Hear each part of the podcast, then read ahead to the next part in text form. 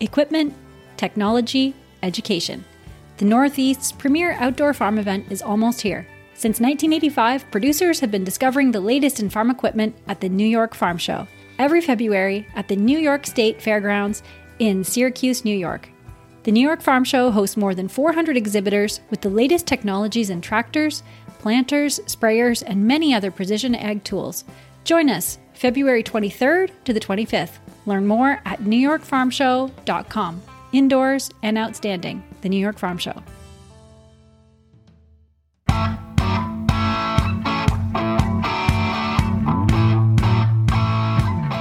Hi, and welcome to the North American Ag Spotlight. I'm Chrissy Wozniak. My guest today is a third generation farmer from Southeast Saskatchewan, Canada. He's also been sharing his farm story to bridge the communication gap between farmers and consumers through public speaking and his blog called A Year in the Life of a Farmer.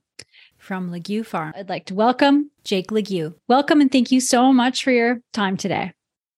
Thanks, Chrissy. Really looking forward to the conversation. Yeah, so I saw your keynote at the Unconventional Ag Conference in Minneapolis in November. And I was really impressed at your common sense advice to the industry, which was don't tell farmers how to farm, ask them instead. And I knew right there I needed to have you as a guest here on Ag Spotlight. And uh, um, that's exactly what I want to talk about today how to not tell farmers how to farm. Uh, but first of all, can you tell me about your background and uh, and about your farming? Sure. So I've been involved with the farm. I mean, ever since I was young, right? I mean, that's typically the way it is when you grow up on a farm. You're you're out there all the time. But uh, I guess in more of a, you know, a a uh, full capacity, I've been involved with the farm since 2010, which is when I graduated from university. And uh, we farm, as you mentioned, in southeast Saskatchewan, Canada. Uh, we're a family operation. There's uh, several family members involved, um, along with my wife and three little boys. And uh, yeah, we grow variety crops out here and and try to do a good job of managing things for uh, well, I mean, really our vision here is to create the opportunity for the fourth generation. So everything we do is is built around that vision. Yeah, there's there's no greater vision, I think. And in in my opinion, farms have so much pressure today. I think more than they've ever had in history. You know, you have the the weather inputs, pests, disease, all of those regular farming roller coaster items. Uh, but now you also have to deal with sometimes incomprehensible ag policy, uh, extremists, and the media often demonizing you for how and what you farm. So, how do you deal with all of that? Well, it's it's interesting, you know, thinking back to the way things were. Um, I remember growing up, you know, in the '90s and early 2000s um, there wasn't much talk about agriculture. Nobody re- really was that interested in it. Um, it didn't seem like a particularly, you know, profitable business because it wasn't at the time. Um, it was tough times. There was lots of production, and uh, prices were pretty low. So, you know, for a long time, I wish that there was more interest in agriculture. I wish people would be more interested in where their food comes from and how the whole thing works. I guess you could say I got what I wished for because there is a lot of interest now. And I mean, on the one in one sense, that is very positive. It's it's great that people are interested to find out where their food comes from and how it's produced and and how we manage our businesses and our time. On the other hand, it does create a lot of challenges because you know we're two percent or less than the Canadian population um, as farmers. A lot of other countries are actually worse um, in terms of that percentage. So it's very difficult for the limited numbers of us food producers to bridge that communication gap, to explain why it is that we do what we do. So, you know, I guess I thought that maybe a way I could contribute to that is uh, at least by sharing some of the things we do, some of the things I'm thinking about, some of the challenges that we have. So it does take some time, but I think it's very important to do so. I mean, we've always, as farmers, we've always struggled with weather and markets and and all those sorts of things. Those challenges aren't new and they aren't going away. We've learned how to manage those things as best we can.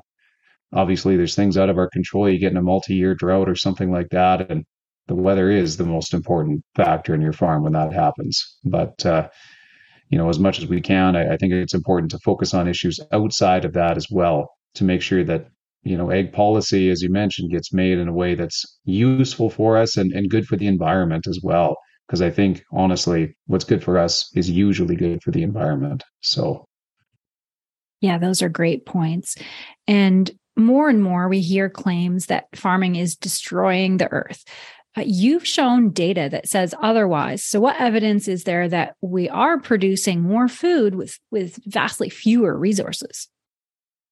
Yeah, so I mean, my farm is located in Western Canada, so I can speak more to that, obviously, than any other area.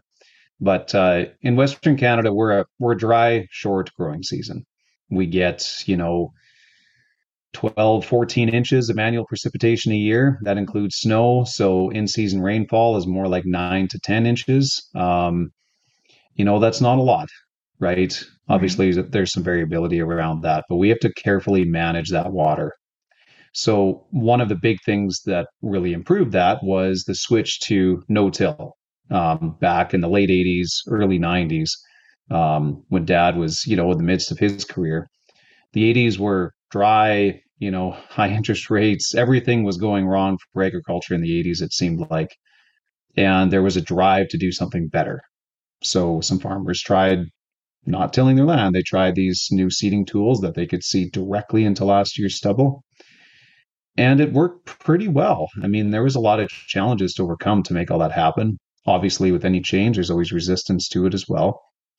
But by and large, the process gained momentum. And by the mid 90s, it was very popular. And, and today, it dominates Western Canadian agriculture. There's a few areas that, that don't do no till, but they usually have reasons for not doing it, whether it's too wet or too cold or some combination. But I, I look at that as a great example of the government didn't create a bunch of incentives for us to go no till. The government didn't say, you know, oh, you got to do it this way or that way. There were no food companies saying that, you know, you guys need to do this or we're not going to buy your stuff. It was done because it was in the best interest of farmers to do so. It, it highlights the incentives that we have to manage things as best as we can, which usually goes hand in hand with protecting the environment. And no till has been fantastic. I mean, we we don't see soil move anymore with the wind or the water. Um, you know, we've we've improved soil fertility. We've trapped tremendous amounts of carbon in our soils as a result of of not opening them up. Um, we've, you know, like I said, eliminated almost soil erosion risk in Western Canada. So, you know, it, it's it's been a very positive thing. And in going with that, we were able to introduce new crops into our rotation, pulse crops like mm-hmm. lentils and peas, which they don't need nitrogen fertilizer. So that's a great thing. Um, it also just breaks up the cycles for weeds and diseases and everything else, having a lot of different crop options. So seeding a crop every year and having lots of different crops that we can grow has been tremendously positive. and, and a lot of that came from switching to no-till and continuous cropping. So you know those things have all generated you know quantifiable documentable benefits to our soils that uh, you know are are large, largely positive so yeah those are those are such great points and eh, you know your point about the government not directing this is such a great point because number one uh, in my opinion farmers are the best caretakers of the land. They can see, and it's also a business. So it has to be profitable and it has to take care of the land. So, uh, what you guys have done to really be on the forefront of regenerative ag without being told to is really fascinating. And it's it's such a good testament to to how we should be dealing with farmers right? Yeah. And i mean it's a great example too of something that works in one place doesn't work everywhere yeah. right? No-till works very well in Western Canada, but there are areas where it just doesn't work that well. And we need to be careful about being too prescriptive to everybody saying, you know, oh, you got to do it this way. This way is great for us, so it must be good for you. You know, I hear that on cover crops a lot. They have a great fit in a lot of areas, and they've been tremendously positive, I, from what I understand, in areas of the Midwest and Ontario. But out here, they don't work nearly as well. We're we're too dry. We're too short of a growing season. We've experimented with them here on our farm, and we just haven't had great success with them. Um, September isn't a time of the year that it typically rains a whole lot, and the growing season can end really quickly. So we really have to manage all that. So you know, when it comes to the regenerative agriculture thing, it's it's really about understanding that farmers have to be free to use the tools that are out there, but shouldn't be, you know, necessarily too highly encouraged to do one thing over another by government policy or by other mandates or anything like that, because each of us knows our soils pretty well. And, you know, as I mentioned, we are incentivized to look after our land and make it better for the next generation because that's what most of us want out of our businesses is the next generation to have the opportunity to farm here as well. Yeah, that's great. And and I know at COP15, which was just in Montreal, it was reported that 35% of the current Canadian diet includes some form of of animal protein. Um, but the suggested goal uh, would be a diet that is dedicated only 10% of a diet to animal protein. What do you think of this statement? Yeah, you know, we uh, we don't have cattle on our farm now, but I grew up with them. We had them um, up until about 20 years ago, then we started to phase out of them. And I have tremendous respect for animal agriculture producers. I have some really great friends that are ranchers and mixed farm operations. And I think we've learned from watching how the interaction works between crops and livestock, and also looking at the tremendous area of Saskatchewan that should be a natural grassland. I mean, there's some areas that just cannot support annual crop production. We need animal agriculture. It's better, it's good for our soils, it's good for, you know, different parts of the economy. And I mean it's it's good for us too. I mean it's it's healthy protein. It isn't filled with a bunch of things and and it's it's pretty simple stuff, right? So I I just, you know, it, it comes back to, you know, governments and other organizations being awfully prescriptive in what they think we should be doing with our own lives. And and I think just like farmers need to be free to use the tools that they have available to them in the best way that they see fit, um, each one of us should be free to make our own choices about our own diets and where we get our protein from.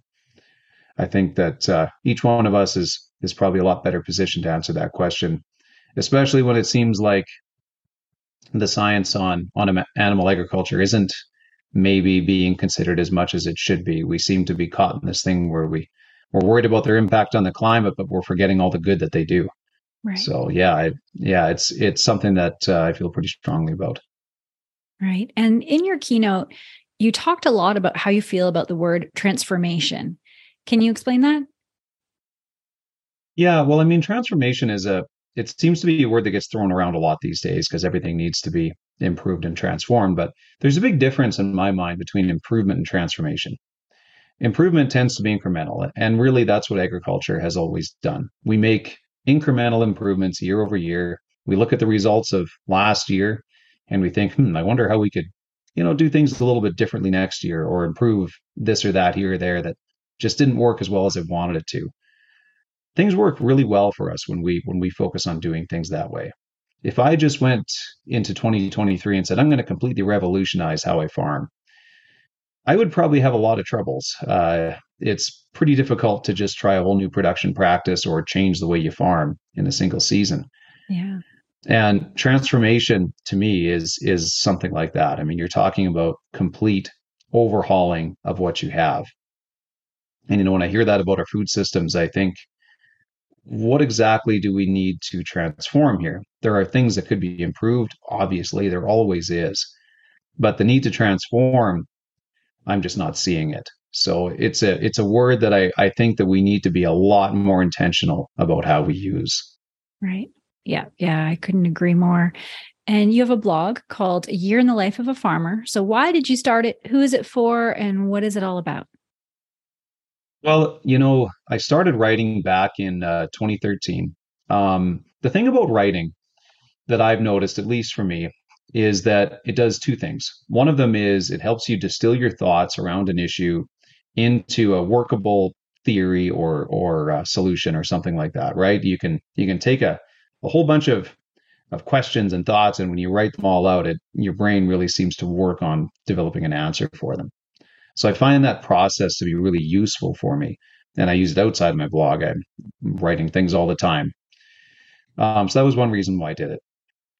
Um, another reason why I did it was because I was getting very frustrated with the way that agriculture is being portrayed in the in the media, what people thought about it. Um, I I wish that you know more farmers were sharing their story, and then I'm sitting there thinking, well, if if I'm wishing for other people to do it, why can't I do it? Good point. So yeah, so I thought let's let's give this a try, and if uh, if five people read it, well, it's five people that that know something a little bit more about agriculture than they knew before. So what have I really got to lose aside from some time? And like I said, the the writing process itself is I find very useful anyway. So to me, it was uh, it was an easy thing to to try doing. So so I started writing, and, uh, and then I started sharing what I was what I was doing, and and it's it's been a it's been a fabulous, uh, very interesting process over the past you know near decade now that I've been writing. The people that I've met, the conversations that I've had, the questions that I've had, is has all been very interesting. Whether they've been you know people attacking me for for saying something that they don't agree with, or or just honest questions about you know what should I be worried about the amount of chemicals that go on fields and that sort of thing, and and I can share a real world opinion about well I'm doing it every day, so you know I I can talk about it in a very real sense. So it, it's been a it's been a very enjoyable uh, thing to be involved in. Yeah, yeah, definitely. And uh, and you're on many different boards as well. Uh, you have your blog and you farm uh, a very large farm. So how do you find the time to be involved in so many things outside of the farm? Well, I'm I'm extraordinarily lucky because on our farm we have, like I mentioned, a variety of family members involved. My dad is still fully engaged in the day-to-day operations of the farm, and uh, you know I've got a couple of siblings, you know, involved as well. So we're able to uh, you know pick the things that we uh, that we're good at the things that we're interested in doing and that's allowed me to step out of a lot of the day-to-day operations during the winter especially i mean during the growing season it's tough to find time to do anything other than farm but but uh, i do we do consider it a strategic priority for our business to you know try and share what we're doing because government policy affects us all right so mm-hmm.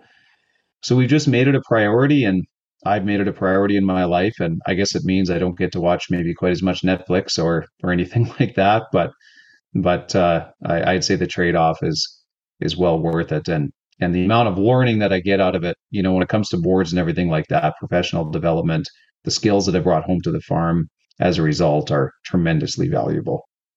Absolutely. So now switching gears a little bit, what's happening in Canadian ag can you give me a rundown of how ag policy is affecting farming in Canada right now? Yeah, well, there's there's been a lot of policy um, issues that have come up over the past few years. Um, you know, it's it's interesting 10, 15, 20 years ago, government policy was really just around insurance um, and uh, disaster assistance. Now, government policy is is becoming quite quite a bit more all encompassing, I guess, of agriculture than it ever used to be.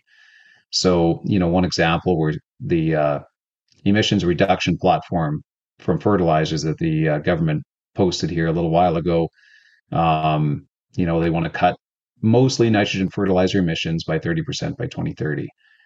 And you know, initially there was a there was a lot of pushback on this because we weren't clear on what exactly they meant by reducing emissions. Was that going to be a hard nitrogen fertilizer reduction?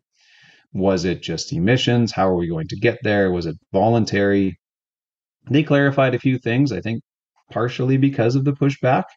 Um, I think, to be honest, they were a little bit surprised at how hard farmers and the industry pushed back on the idea of potentially limiting nitrogen fertilizer. So the policy right now it's it's fairly germane. I mean, it's basically a voluntary 30% reduction by 2030. Now, my questions on it, of course, are still if we don't achieve it, then what? Does yeah. voluntary become mandatory? Um, also, how in the world are we actually going to measure this? We don't know. We very we know very little about how many what our actual emissions are today on our lands in Western Canada. We have some areas that have some research done, but honestly, we need a lot more granular data than that. We probably need it on a zone level, multiple years in a lot of fields in Western Canada. we'll be lucky to figure out where we are by 2030, let alone actually cut things by then. So, you know, that's I think it's just a it's a good example of of something that sounds good on paper. Like, yeah, we'll reduce emissions and that'll be good for farmers because then they'll save some fertilizer costs. But when you actually start going into the details of it, it gets very complicated very quickly. And the uh, you know the solution that they're proposing isn't going to be all that easy to achieve. So that's one of the things that they've they've done. A lot of their policies have really come in around climate change. You know, we have a carbon tax here, which we don't get charged on the fuel that we use in the farm, but uh, when you start thinking about where a carbon tax finds its way in across the value chain after the grain leaves our farm, how we get our fertilizers and crop input, you know, products to our farm, all those companies are paying carbon tax on transportation costs, um, freight, production, all of that stuff. So we're paying it. We're just not really seeing it. And I would also say that it doesn't really incentivize us to change anything because we don't have a lot of other options out there today to change things to reduce carbon emissions. And on the one hand, we're being taxed and told to reduce and all this sort of stuff, but we aren't being rewarded for the things that we're already doing to trap carbon in our soils. You know, on balance, we might be a net zero. We might even be a net positive, but yet we're paying a tax and we're being asked to reduce and those sorts of things. So that's where uh, that's where a lot of us have become quite quite frustrated by it. Yeah, and and and it's a, a great point about you know when when the government is you know putting in these these new policies that don't quite make sense a lot of it is about lobbyists and votes and right and and it's really good for people like you to stand up and talk about it because the farm farmers need a voice. Can't just sit here and just go okay well here's a new rule. What are we going to do? You feed the world right? And you have to keep feeding the world. So so it's very good and and it's impressive to see a lot of brave people come up you know like the you know the dutch farmers. I think i think everybody kind of rallied around the strength and and saw what they were doing as well. So i think that helped people get a bit of a voice too do you agree with that absolutely i mean what's going on in the netherlands is is a lot more extreme than anything that's being proposed here and it's quite terrifying to see it yeah. um what uh, what they're being asked to do and, and in a lot of cases forced to do. Um, it doesn't strike me as uh, something that you would see in a democratic country. So it's very concerning to see that. Um, I, I, couldn't imagine the government stepping in on our farm here tomorrow and saying, "Yeah, you're going to be bought out, whether you like it or not. Here's the price, take it or leave it." That would be an incredibly difficult uh, position to be put in. So so I think, you know, for that reason alone, it's it's so important for us to be engaged on these issues um, and and sharing our story and, and doing all this stuff because uh, things can go off the rails really quickly, as we saw in that country here just recently and currently. Yeah, definitely. And is there anything that you recommend we do across North America uh, just to be more aware, to use our voices more? What what kind of steps do you think we should all be taking? Well, it's a it's a good question because you know, unfortunately, there is an argument that what we've done so far hasn't been highly effective. I mean, have we really moved the needle on public awareness of agriculture and and what their perception of it is? Um, and maybe there maybe that's a good question, but then I, I go on social media and all the different platforms and I see so many farms on on those platforms sharing their stories and some of them have millions of followers and tens of millions of views in their videos. And I think, you know, maybe it's not showing up in the data yet, but we're accomplishing something here. People are seeing it. People are interested in what goes on on Canadian farms. I mean, you know, maybe I'm biased here, but I think farms are pretty fascinating. I mean, the the the land, the machinery, the animals, the family legacy that goes into all of it. Yeah. I think if more people were exposed to it and could see it the way that I think you and I see it, I think that they would be fascinated by it and, and wouldn't be able to get enough of it. So I think it's it's great that farmers are sharing all this stuff, and I think that absolutely needs to continue. I would also say that, you know, the organizations, the commissions, the associations that are working with the government to try and get these policies into something that's useful for us rather than detrimental to us you know, I'm involved with a couple of them myself. And, you know, farmers need to be as engaged as possible with those. Know what they're up to. If you're not happy with how they're being run, put your name forward and, and run for one yourself. Um, mm-hmm. You know, give the people who are involved with it a call and find out what they're up to. Go to the annual general meetings, vote in the director elections for these commissions. Um, you know, we still don't see a lot of engagement from average farmers on on a lot of this stuff, and I and I think um, more engagement brings more ideas. The more of us that are that are out here working on these issues, the more likely it is that somebody has an idea that really works um, to make things better. So, so just being involved and sharing your story, I, I think those are two things that most farmers can do that won't really, you know, take that much time. Um, even if all you do is retweet something you saw that you liked, it's uh, every little bit helps. So, those are those are some simple things you can do. As far as bigger things, it it becomes really challenging because we're two percent of the population or less, right? So how do we get our message out there to the to the people who live in those downtown cores?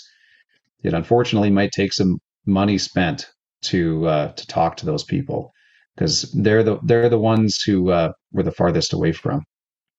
Yeah, yeah, for sure. And what it, what advice do you have for producers eh, heading into the 2023 growing season across both on both sides of the border? Yeah, well, I mean, the 2023 growing season will be a lot like like this past one in terms of costs. I mean, everything is expensive. Now interest rates are kind of joined that chorus here. So with high fertilizer, chemical, interest costs, machinery costs, everything seems to be climbing on us really rapidly. It's worth stepping back for a minute and just looking at, you know, yeah, those costs are up. Commodity prices are up as well. They're still strong. They have been now for quite a while. Don't be complacent about one or the other on this. Things can change incredibly rapidly. We still have great opportunity to lock in a potential profit for 2023. And, uh, you know, I just think that uh, there's a lot of reasons to be optimistic about the year and the years ahead of us. So um, let's not get too down in the dumps about the cost of everything going up just yet. I think you know I wish it wasn't that way, but but we can't control that either. So we got to focus on the things we can control, like running a good business and and trying to be involved and sharing our story.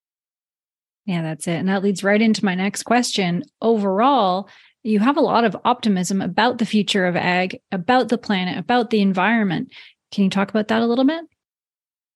You know, I think one of the great tragedies of the era that we're in is that we're living in a time that's never been better for human beings. And, you know, in a lot of cases, things are getting better for the planet on a, on a daily basis. I mean, people who are wealthier look after their local environment. People who are poor can't afford to. They you know, if you've got an acre of land and you have a choice between an elephant that's coming at it to stomp it under, because that does still happen, and feeding your family, what would you do? We often we often forget that these choices are made on an individual level. And until we can lift people out of poverty, we're never really going to solve these problems. And right now we're putting an awful lot of policies in place that that don't allow for people to be lifted out of poverty. Um, People need cheap, abundant energy and cheap, abundant food. Once you have both of those things, it's a lot easier to make that climb. And, you know, we've taken extreme poverty from 85, 90% of the human population just 200 years ago down to under 10% today, while adding several billion people to the world's population. It's a it's a it's a miracle of a story. Yeah. And we don't talk about it. Um, we focus on the problems, and you know, I, I, think that we could do a lot better job as a society on on looking for the positives and focusing less on the negatives. And and I think if we did a little bit more of that, we might think a little bit more optimistically about the future. And if we did, I think we would put policies in place that would encourage growth, because growth equals opportunity, and opportunity equals wealth.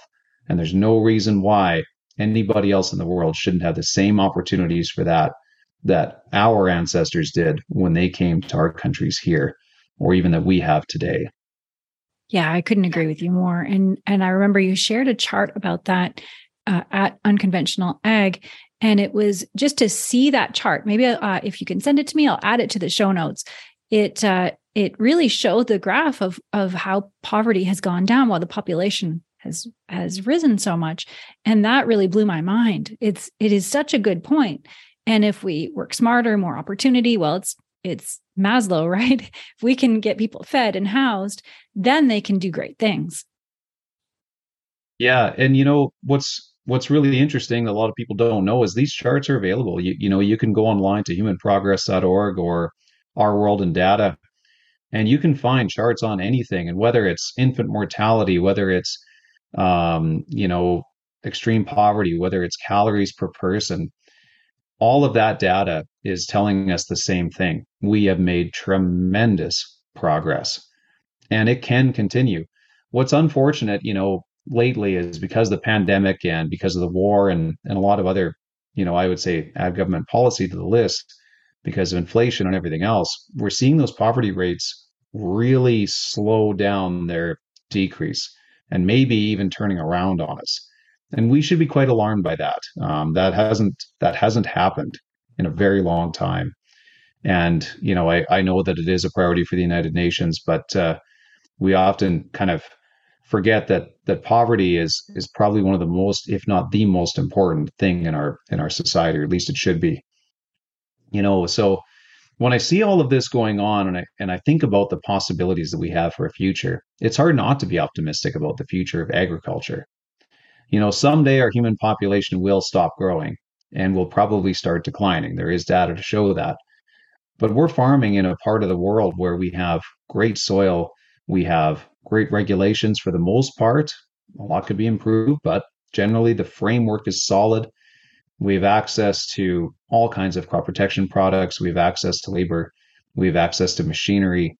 We are in a place in the world, whether it's Canada, the US, or a lot of other places, where we have the opportunity to feed the world and fuel the world and provide all sorts of other materials to them at less and less impact to the environment and uh, i just i just can't think that that isn't a positive thing um, regardless of, of where the world goes we're we're in the right industry and I, and I think it will be the right industry to be in for a very long time yeah yeah, that's that's great. And so I have one last question for you uh, as we close up. Why do you serve the ag industry? What's your greatest passion in it? You could just farm, right, and keep your head down and farm, but why why do you serve the way you do? Yeah, well, sometimes it's hard to uh, nail down exactly what what drives um, a lot of us to involve ourselves in the ag industry and try to make things better. But but ultimately, when I think about what our goal for the farm is, about creating an opportunity for the fourth generation, whether that's one kid or or six between me and my siblings or eight, who knows? Um, I want to create that opportunity because as farmers, we stand on the shoulders of our grandparents to create a future for our children. That is our job. So if we're going to do that, we have to think bigger than just our local environment. We have to think bigger than the soils that we farm and the farms that we operate. We have to think about what's the world going to look like for them as well. You know, my my own personal, you know, sort of mission is to leave things better than I found them. And that goes for farming, but that also goes for the greater policy environment and you know the the world at large. I I want a great world for my kids to live in and so that's that's what drives it. Um, I I feel like there's things that I can do to make things better, and if there is, I should do them. Yeah, that's that's awesome, and and I I totally love that. Uh, so, if people want to learn more, if they want to follow you, where can they find you? Yeah, so you can find me on social media. I'm on Twitter, um, Instagram, and Facebook, and all that with just my name. if you search Jake Leguee, you'll you'll find all that. I or you can go to my blog website at thelifeofafarmer.com. And uh, we have a farm website as well at legueefarms.com. So you can find me in all those places and uh, hope that you, uh, if you, if you want to engage and chat, and I'm always happy to talk to anybody about farming. Great. Well, thank you so much for joining me today. Great conversation. Thanks so much. I really enjoyed it. And thanks to all who are watching or listening. If you want to learn more, all the links are provided in the show notes. Don't forget to subscribe to North American Ag Spotlight on YouTube, Rumble, Telegram, or AgFuse channels. And the podcast is available on Spotify, Apple, Stitcher, Amazon, or wherever you listen to podcasts. And have a great day.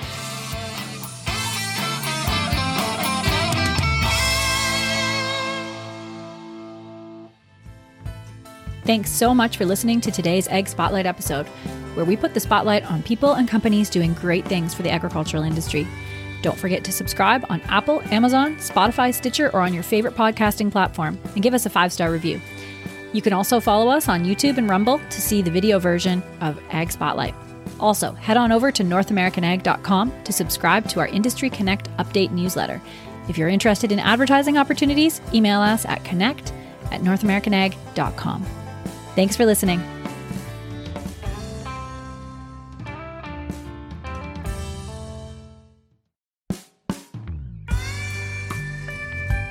Our newest podcast by North American Ag is called What Color is Your Tractor? The stories behind the ag brands you love and the ag brands you love to hate. Hosted by me, Chrissy Wozniak. We take a deep dive into the companies that have built modern agriculture. Subscribe on your favorite podcasting platform. Go to whatcolorisyourtractor.com Available on Apple, Amazon, Spotify, Stitcher, or wherever you listen to podcasts. Fastline Auctions, the ultimate destination for online farm equipment auctions. Looking to list equipment? Fastline Auctions knows farmers, and farmers have trusted Fastline for their equipment needs for over 45 years. With unmatched digital reach and direct to farmer catalogs, they can find the right buyer for your equipment. Not to mention, they have the industry's lowest commission rates. And if you're looking for equipment to buy, you can bid with confidence. No buyer premiums, no reserves, just integrity. Fastline Auctions, your trusted platform for hassle free, cost effective farm equipment auctions. Visit fastline.com for more information. You can join us for a tour of the Fastline Auctions platform July 13th at 6:30 p.m. To register for this webinar, go to northamericanag.com slash fastline hyphen webinar. That's northamericanag.com slash fastline hyphen webinar to register now.